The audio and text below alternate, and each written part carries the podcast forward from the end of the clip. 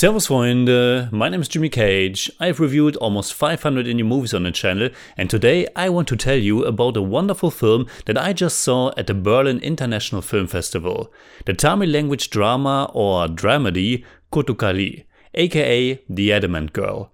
It's the second film written and directed by P.S. Vinod after his much acclaimed Koozhangal. It's a story of a young woman, Mina, played by Anna Ben in her Tamil debut. It's a role that's mostly silent. Throughout the movie's 100 minute runtime, she only utters a few words, and most of the time, she isn't even emoting that much. Instead, she mostly just stares into the void, as everybody around her takes charge over her life. Most of all, Pandi, played by the only other professional actor in the film, Soori, who is actually most known for his many comedic performances, though he also played a very dramatic and different part in Vetu Maran's Viduthalai. Meena has been promised to Soori as a wife. Both their families have known each other since forever. But Mina has fallen in love with another man, and that man belongs to a lower caste.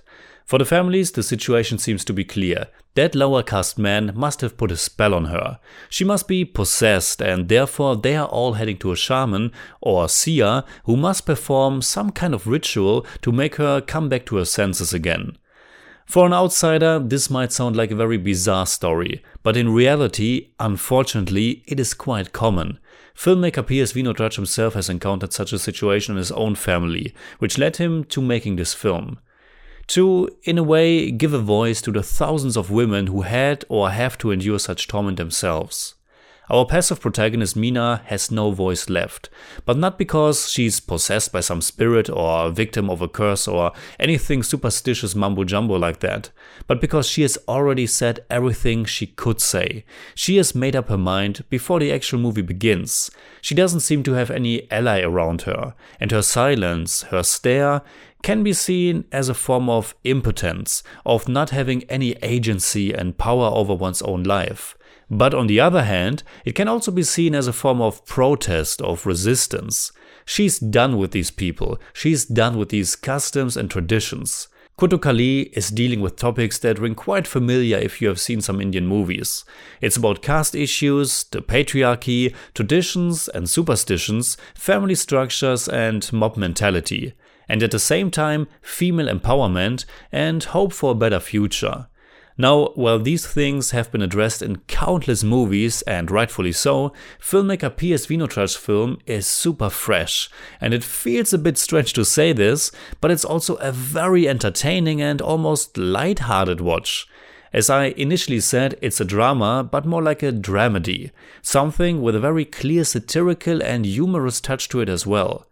Unfortunately, I haven't seen his previous first film, but just from this one, it's pretty obvious that he brings a very fresh and distinct new voice to Indian cinema, or let's say world cinema.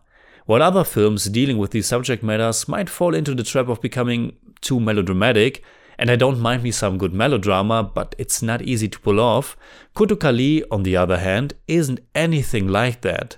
Instead of featuring some heavy score that should tug at your heartstrings, this one doesn't feature any music at all. What it does feature is a pretty remarkable and immersive sound design, as well as sync sound, which immediately gives this a very grounded and realistic vibe.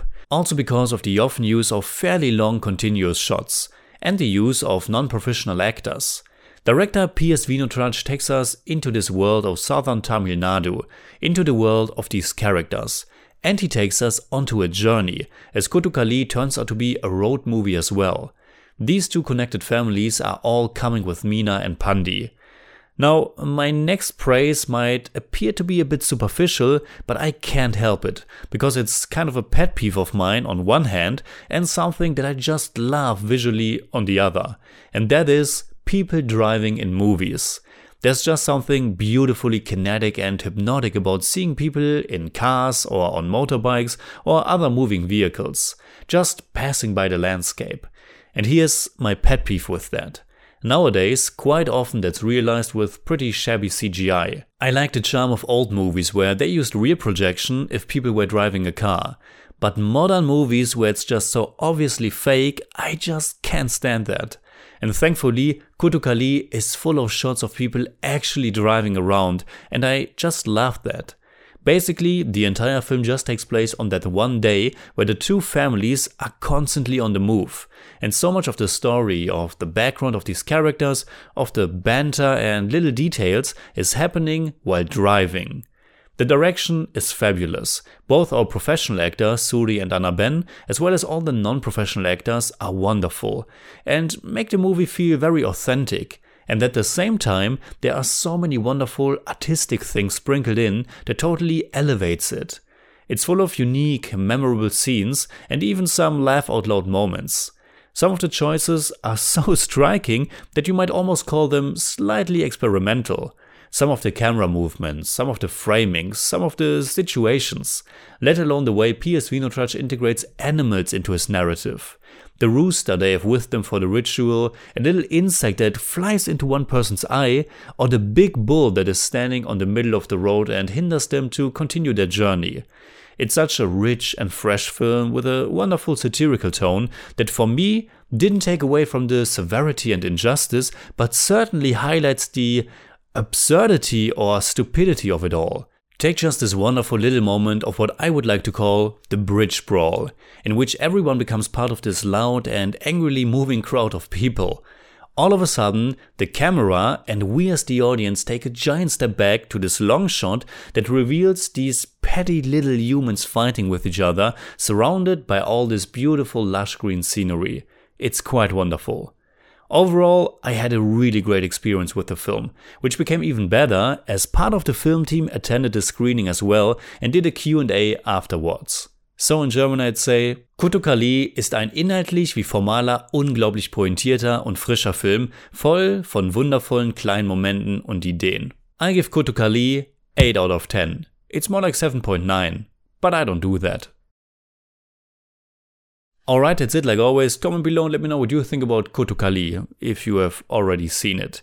You can hit me up on Twitter, Instagram, Letterboxd, and also on Patreon, simply at The Jimmy Cage. And if you enjoyed this episode, please give me a thumbs up, share, subscribe, whatever you like, and make sure you hit that bell for all I have to tell.